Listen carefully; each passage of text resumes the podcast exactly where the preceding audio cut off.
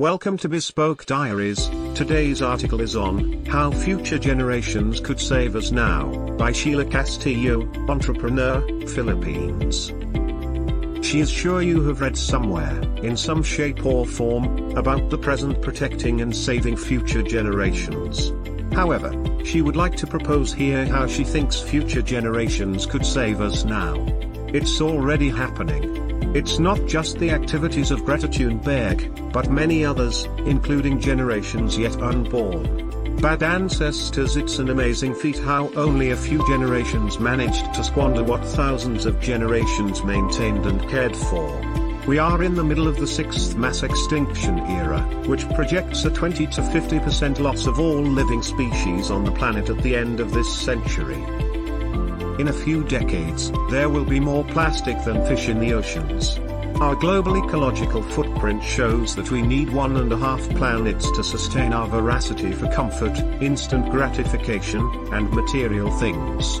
We made the atmosphere an open sewer for greenhouse gases. Like open sewers on land, there is no accountability on what and how much pollution is dumped into the atmosphere.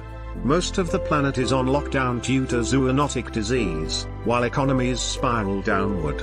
And like all great injustices, those that are already disenfranchised are the ones suffering most.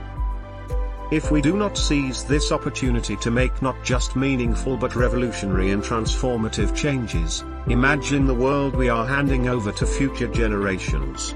In the Philippines, we have the concept of pamanang lahi or racial heritage, which refers not just to material things but more to positive values and principles. Our indigenous peoples are the guardians of this heritage. They have been the epitome of what Roman Krznaric calls the good ancestor, whose prescience and long-term thinking embody true empathy for future generations.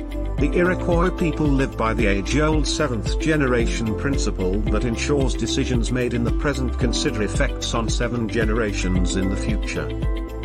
Sadly, it seems that humanity's most enduring legacy, as author Elizabeth Kolbert calls it, would be a negative impact on other lives on the planet, and thus on the generations who would inherit the Earth. Intergenerational responsibility She remembers she was 18 when she became an activist. She told her family she stopped attending university because she would like to be able to help create a better world for her niece and nephew.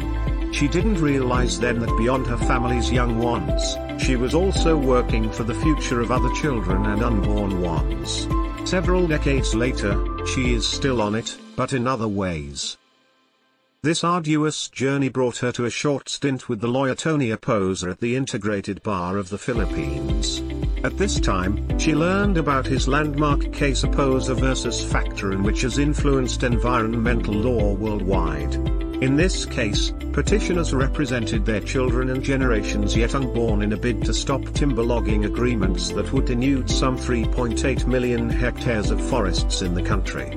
The court ruled that the petitioners could file for a class suit for themselves, for others in their generation, and for succeeding generations.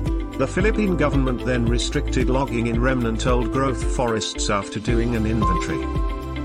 This case is a classic example of the idea of caring for generations yet unborn and what environmentalist and author Jane Davidson would later call the tangibility of future generations. Future generations might seem like a far and intangible idea to many, but just by looking at the eyes of children, one could imagine their children and grandchildren as real as our children now.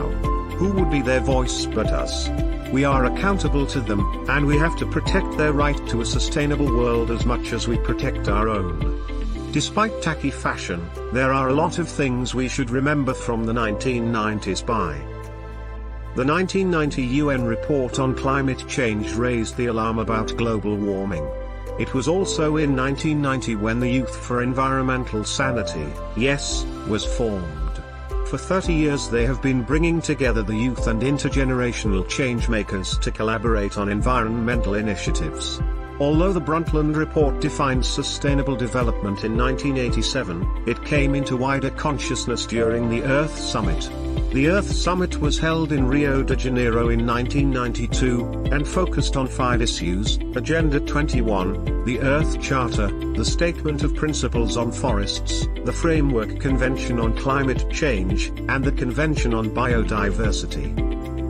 The Earth Summit marked an explosion of environmental policies globally and is considered one of the most pivotal moments in environmental history. Scientific breakthroughs further solidified climate science during that decade.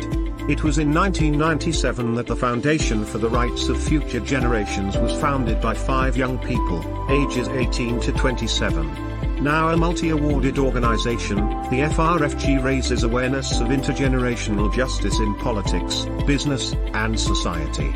Lessons from a small country as Minister of Environment in Wales, Jane Davidson proposed legislation that would, in 2015, enshrine the rights of future generations. Called the Wellbeing for Future Generations Act, it ensures that decisions of public bodies consider the impact on people living in Wales in the future. To show that sustainable development principles are applied, public bodies have to think about the long-term future. It also established the Future Generations Commissioner for Wales whose role is to act as guardian for the interests of future generations in Wales, and to support the public bodies listed in the Act to work towards achieving the well-being goals. Nikhil Seth, head of sustainable development at the UN said what Wales is doing today the world will do tomorrow.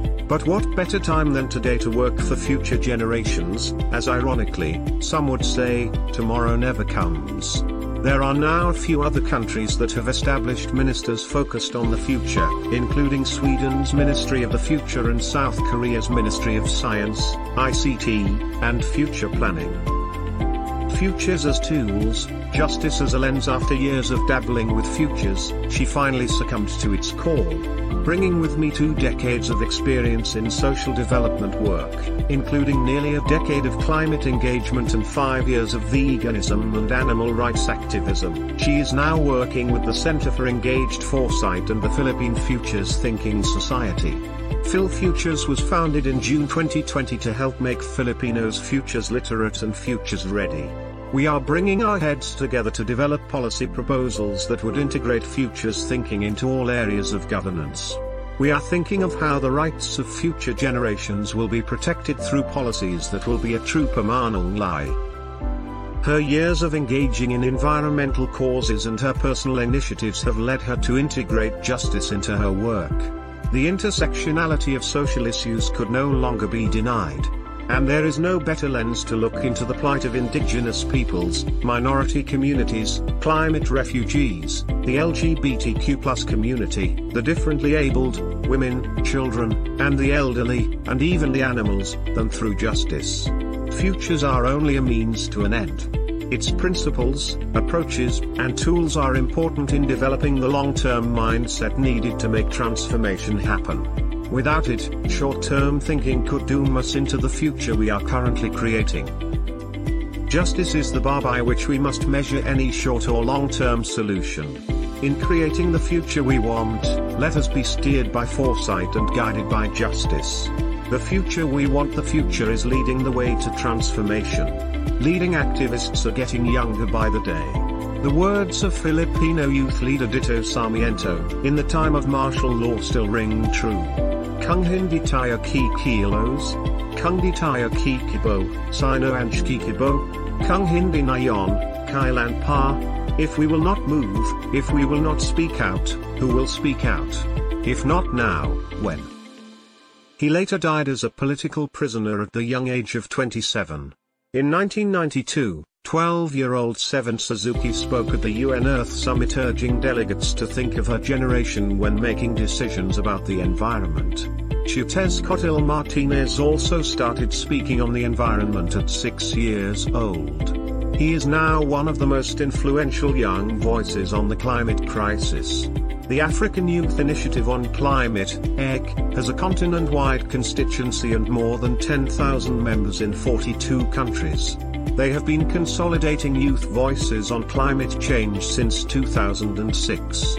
Not to forget the children yet unborn who in their deep slumber in a world unknown, managed to help make the intergenerational responsibility doctrine a reality. It seems if we only think for ourselves, we would have no future, and the future would not have its present. When we couldn't save ourselves, we must allow future generations to show us the way. They need, and she dares say demand, a world worth being born into. We must reflect and listen and leave them the future world that they deserve, one that is healthy, inclusive, just, thriving, and life-giving. And by doing so, we are allowing them to save us from ourselves. Thank you for your time. Don't forget to like, subscribe and share. Do leave your thoughts in the comments section below. For similar type of article please reach us at contact at thebespokediaries.com or you can visit our website www.thebespokediaries.com.